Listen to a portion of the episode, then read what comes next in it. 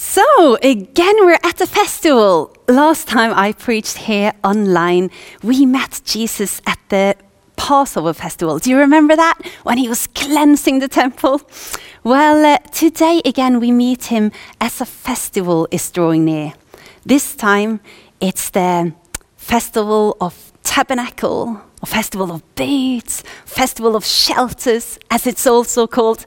See, in Norway, we have an expression that goes like this A loved child is known by many names. And it basically means what it says. If you find that people tend to call you by many different names, you can take it as a sign that you're loved. And this festival, who goes, which goes under a lot of different names, I believe it must be a favorite one, especially among the children. You see, for a week, they get to eat all their meals and sometimes even sleep every night outdoors in a tent together with their whole family. How fun is that? And just as the festival of um, the Passover festival was about remembering, so this festival is too. You see, it's so important to God that we remember the things that, uh, that He does for us. That in the Jewish tradition, He has put in place whole long festivals to make sure we don't, or they don't, forget. At this festival, they would remember how God cared for them as they were walking for 40 years through the desert. After God had set them free from their captivity in Egypt, which is what is celebrated in the Passover festival, after that, the, the people they rebelled against God. And as a consequence of that, they needed to walk around in the desert for 40 years. Here, although the people had been unfaithful to God, God continued to be faithful to them. And this is what they remember in this festival. How, while they were walking around in the desert for 40 years, living in tents, God cared for them. How He gave them food, manna that fell from the sky. How water was brought out from the rock. How their shoes never wore out. I mean, using the same pair of shoes for 40 years. If you're really into fashion, that might not sound like a great thing, but what a miracle! His presence with them as they were being led by a pillar of cloud during the day and a pillar of fire during the night. All of this they remember through this festival. And I am thinking already here, before actually getting into the text of today, we've got something to learn. I wonder how many things God has done in my life that I have forgotten. And that is sad. But then I also have those moments in my life where I go, ah, I remember I've gone through something similar to this before. And this was what God did to, to me then. That's how He helped me. And that encourages me to, to trust that He can do it again. And that's what this festival was about remembering what, what, what God once did. God once helped you, God is faithful. He will do it again. But now let's get into the text. It's an interesting one. We are in John 7, verses 1 to 31. There are no miracles to look at here, and, and there is also no commands of Jesus, which it would naturally be if, you know, if this was one of his speeches. No, this is simply Jesus in conversation with different people. And then the question to us becomes what can we learn here from observing Jesus in meeting with these people? What can we learn about Jesus and what can we learn from him? Looking through the whole passage, verse by verse, I sat back with two big themes. I know there's a lot more, and maybe you would draw out some different things, but this is what I sat back with. One, Jesus is not out to please people, but to please his Father. He's always walking uh, according or operating according to his Father's timing and in his Father's authority. And two, people had different opinions about who he was, which leaves us with the question who do we know him to be? So let's start by reading a bulk of it. We will first uh, we will read verses 1 to 9. After this, Jesus went around in Galilee. He did not want to go about in Judea because the Jewish leaders there, they were looking for a way to kill him. But when the Jewish festival of tabernacle was near, Jesus' brothers said to him, Leave Galilee and go to Judea so that your disciples there may see the works that you do. No one who wants to become a public figure acts in secret. Since you're doing these things, show yourself to the world. For even his own brothers did not believe in him. Therefore, Jesus told them, My time is not yet here. For you, any time will do. The world cannot hate you, but it hates me because I testify that its works are evil. You go to the festival. I'm not going up to this festival because my time has not yet fully come. After the, he had said this, he stayed in Galilee. It's been three months now since we last saw Jesus going up to Jerusalem. In the time that has passed, we have seen him walking around doing some amazing miracles and having some deep and prof profound speeches. And by doing all of this, he has naturally, you know, gathered a crowd of followers.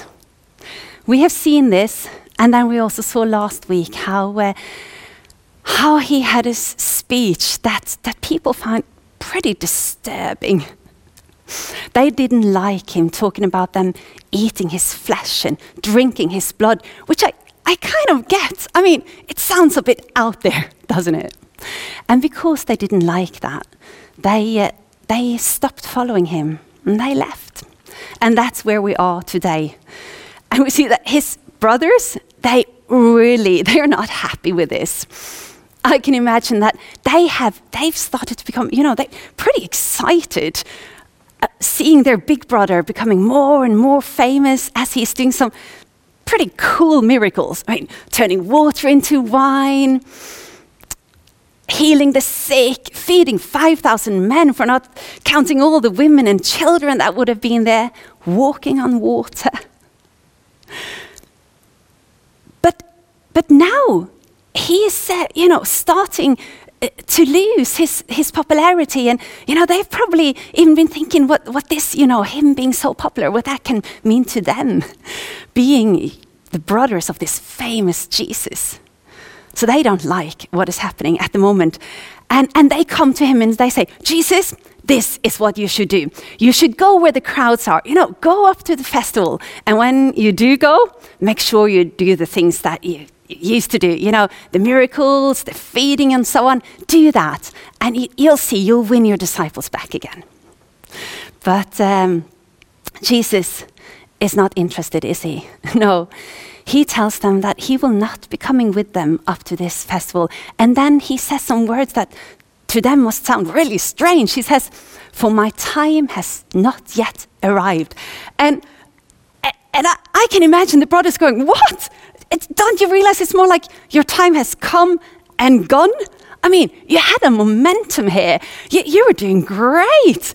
And now you've lost it. And if you don't get back with that crowd pretty quickly, you know, it's, it's over. but Jesus wasn't listening to them. No, what he does here is really living out the words that we heard him speak from John 5:19. Do you remember those words when he said, "Very truly I tell you, the son can do nothing by himself. He can only do what he sees his father is doing. Because whatever the father does, the Son also does. Oh, how I love those words, and how I wish I would be able to say the same about me. I only do what I see the Father is doing, that and nothing else. Jesus, he knew there would be moments when his true identity would be revealed. But he also knew that uh, this was not the time he knew that he was working according to the plan of the Father. A plan that had been set out from the start. Jesus knew who he was and he knew his purpose. And because he was so secure in his identity, he had no interest in or interest in or, or no need for winning the crowd for the sake of winning the crowd. No, he was only interested in doing the will of his Father. It is so easy to be moved by people's expectations, isn't it? I can see that in my own life. You know, I don't, I don't want to upset people. Naturally, I, I want to please people. And, uh, you know, when people come to me with a suggestion or kind of um, requests, I, unless there is something there that really stands out very clearly, like, no, no, no, no, this is a bad idea, you know, I can often be quick and sometimes too quick at saying yes. And then I find myself in those moments later where, where I go, oh, if I had just stopped up and asked God, if I had said, Father, is this you speaking? Is this your plan? Is this your timing? There is a plan and a purpose for your life too, but only by operating in God's timing and, and in His authority can you experience the fullness of that plan. Working on this message, I've been thinking about two situations in my life. One where I believed I moved too quickly, I, I, didn't wait for God's timing. And one where I know I waited for the right time. The, the first one happened just after I finished college. I, I'd felt God leading me to do a disciple training school with Youth with a Mission. And the plan was to stay at home for half a year, I would work, save up money, and then I was to go to England to do my disciple training program. Well, then one day I was at work. This girl that I hadn't heard from since we were 13 years old, she suddenly called me and asked me if I wanted to come with her, travel around the world, and do a disciple training school in Australia, and like leaving in two months. I was overly excited by the idea, and I, I think I might even have said yes there and then. I mean, after all, I was planning to do a DTS, so why not in Australia? And why not now? It wasn't that it was an altogether bad year. You know, God can, can bring beautiful things out of, even out of our mistakes. And, and yeah, I did experience a few really special things through that time. But um, at the same time, there were more things throughout the year and the time after that pointed towards this not being the right place or the right time. And coming back home after a year of being away, I sat back with uh, those questions. What if I had waited? What if I had gone to England as I had originally planned? What would I have learned? What would God have done in my life that I will now never know. I sit back with those thoughts and with a high interest loan that it took me years to pay back. Oh, if I had just waited and saved up the money in advance as I had planned to do. Then, uh, some years later, I uh, was in a relationship that made me move to a different town in, in Norway so that we could live a bit closer to each other before we would eventually get married. Now, it didn't take that long before we realized, both of us, that we wouldn't get married. So we broke off the relationship. Now, this was, this was difficult for me because uh, really I didn't want the relationship to end. And it was also really difficult for me to keep seeing him. The problem was just that everything that I had in this town, I had because of him. All my friends, they were my friends because they were his friends. The church I went to, I went to because it was his church. The Bible school I attended, He was a volunteer staff at that Bible school, leading us students in worship. It was tough, and all I wanted was just to run. My friends back home as well, they were encouraging me, saying, You know, yes, come, run, come back home to us. It all just makes sense that you move back home. But in the midst of that, I could sense God say, No, wait. There is a reason why you are at this place. It was a tough time ahead. I, I can't deny that. But wow, am I happy I stayed. Looking back, it is so clear to me that me living in that town, being a part of that church, and getting connected to the people I got connected to was a part of God's plan for me. Four years later, God did say, Now is the time to move. And wow, am I happy I waited for that moment. And that this time around, I didn't run ahead of God. We want things now. We want things when it's most beneficial for us. We want things when it's convenient, when, when it feels the easiest, when it makes sense to us. God wants things done in His timing because it always works together with His plan. Galatians 4 4 to 5 tells us, But when the fullness of time had come, God sent forth His Son, born of a woman, born under the law, to redeem those who were under the law, so that you might receive adoptions as sons. When the fullness of time has come, when it perfectly fitted into God's grand plan, that's when Jesus was born. Again, there is a plan for your life, and God is just amazing, isn't it?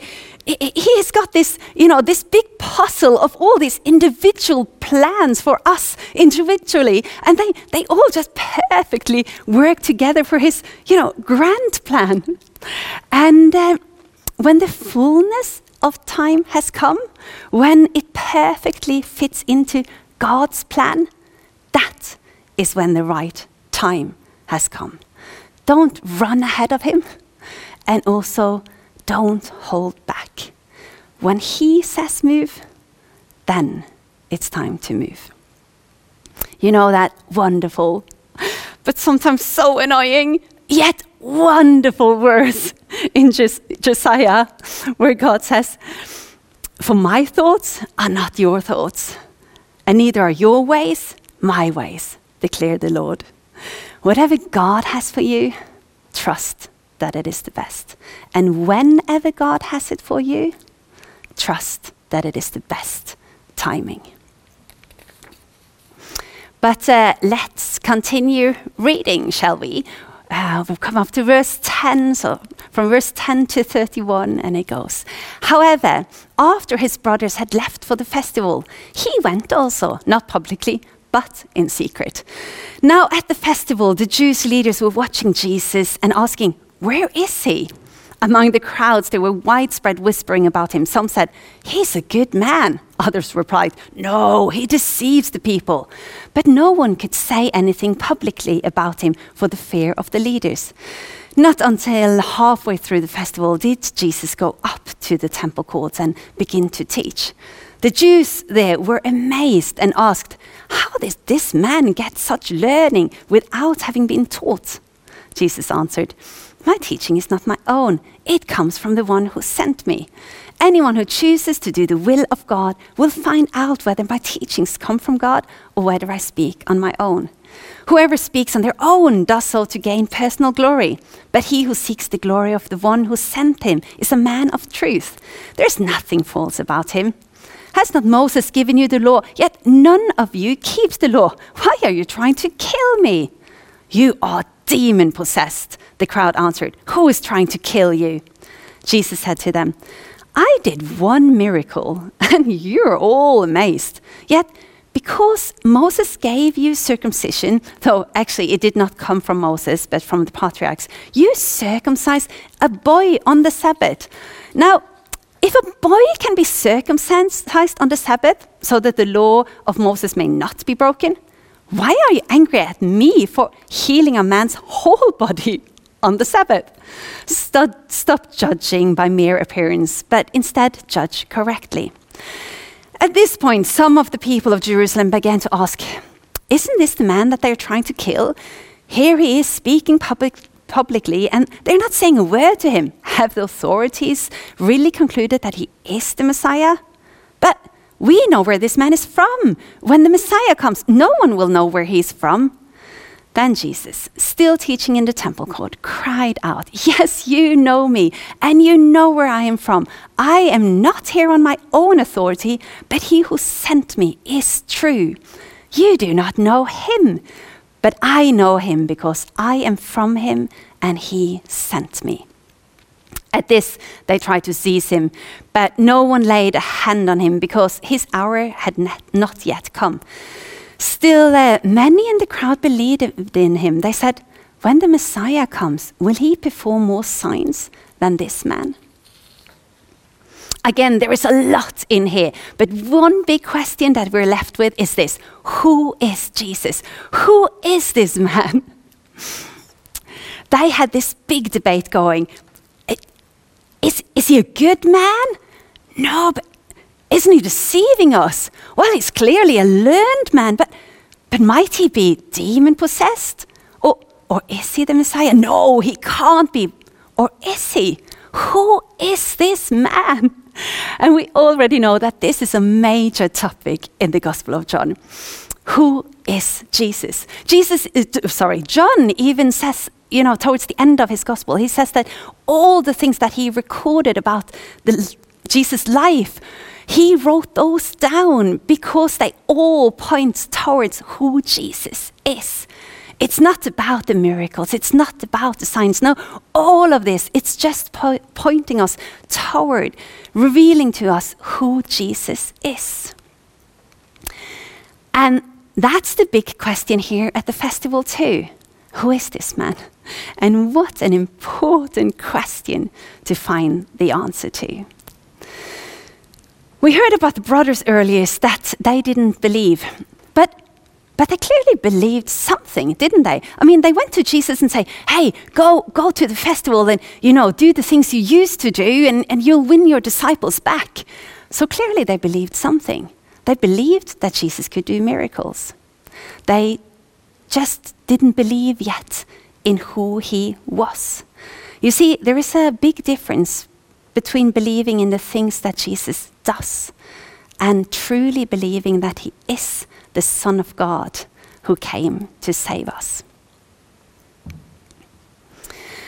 Preparing for this message, I was thinking about the royal officer that we heard about in John 4. Do you remember him? The man that came to Jesus and pleaded with him to, to heal his boy who was dying. There is something really interesting here.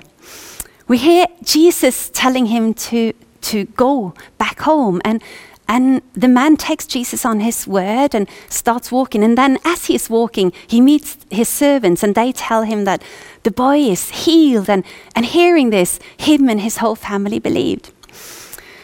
Earlier, when I read this story, I've just assumed that this man believed Jesus right away. But it doesn't say that, does it? No, it says that he took Jesus on his word and walked. And then later on, he, he saw or heard and believed. John talks so much about faith in his gospel. And here in verse 17, it's, it's almost as if he stops up a moment to explain something of how faith happens when he records Jesus saying, Anyone who chooses to do the will of God will find out whether my teachings comes from God or whether I speak on my own. Anyone who chooses to do the will of God will find out. Just as the royal official did, he, uh, he took Jesus on his word, he acted, and then he saw and believed. I'm thinking about Peter too, when he's in that boat and seeing Jesus coming towards him on the water, and he goes, Jesus, if that's you, tell me to come on the water. And Jesus says, Come, and, and, and he comes. Do you think Peter actually believed that he would walk on water if he stepped out of that boat?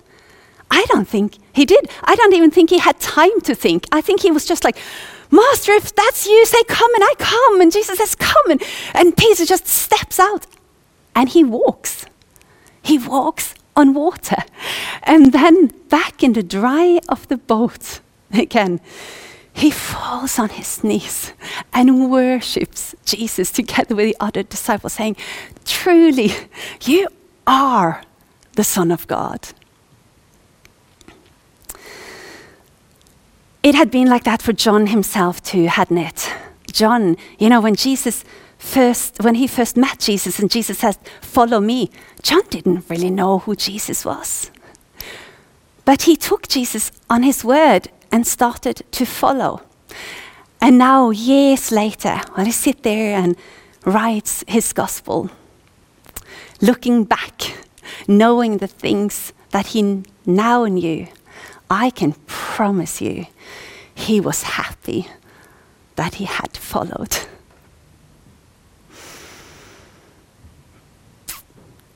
And in truth, this has always been the story of faith.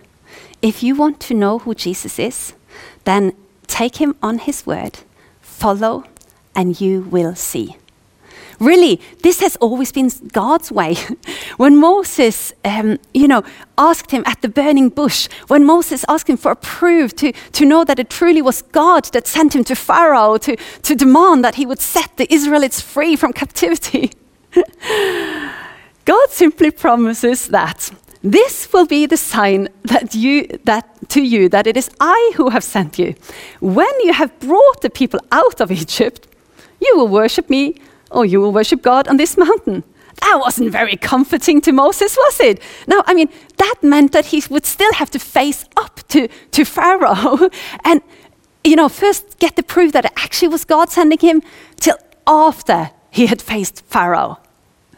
What kind of reassurance is that? But that is what faith is, isn't it? This is my story too. How do I know who Jesus is? Well, the Bible tells me that he's my, he's my shepherd. So, in, you know, in theory, I, I know that that's a part of who he is. He's also my peace, he's my joy, he's my provider. I can read all of that and I can hear other people telling me that they've experienced him being all of this. But how, how do I truly know that this is who he is? Because I have experienced it. And when have I experienced it? When I have taken a step out in faith, trusted him and followed even before I have seen.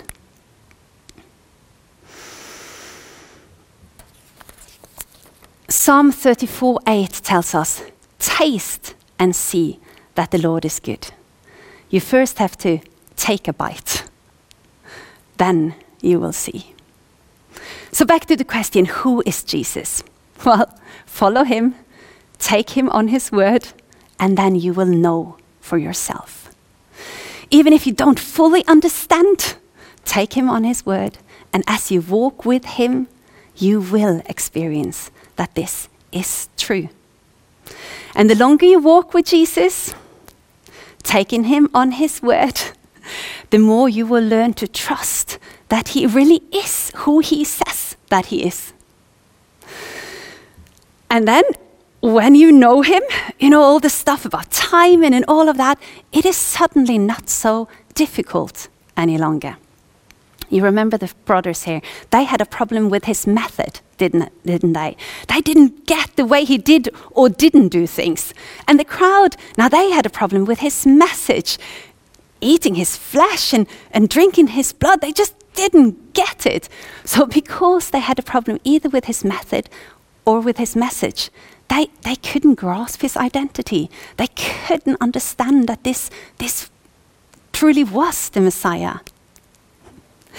But uh, now, um, in the moment this is turned around, in the moment you start with his identity, in the moment you, you see who he is, then you won't any longer have these issues with his method and his message. The harsh sounding message of the gospel suddenly becomes beautiful when you, when you see who Jesus is and you realize what he's done for you on the cross.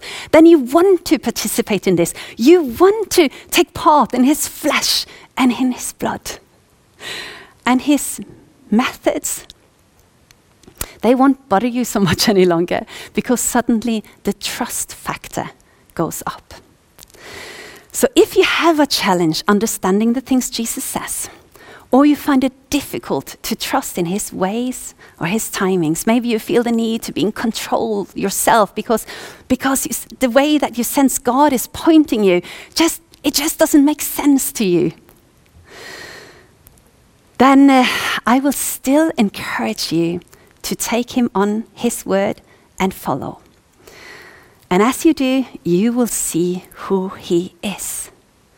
And as you walk with Him, one beautiful effect of seeing who He is is that everything else falls into place.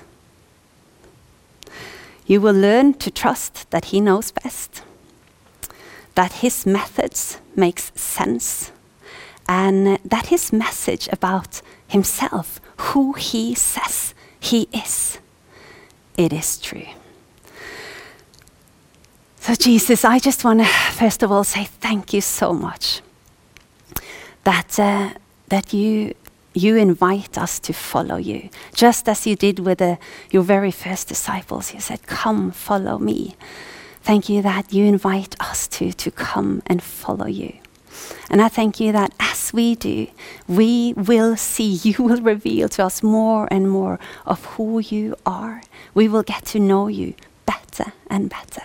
I thank you for your word that tells us Ah, oh, that you are our shepherd, you are our peace, you are our joy, you are our comforter, you are our provider, you are the truth, the way, and the life. And I thank you that as we walk with you, the truth of this will grow stronger and stronger in our hearts. So, God, in this moment, I just want to I just want to pray for all of us that have been listening to this message now. God, I pray that as you speak, we will listen. And I pray that you will give us the, the courage and the determination to follow on your word. And in your name I pray, Jesus. Amen.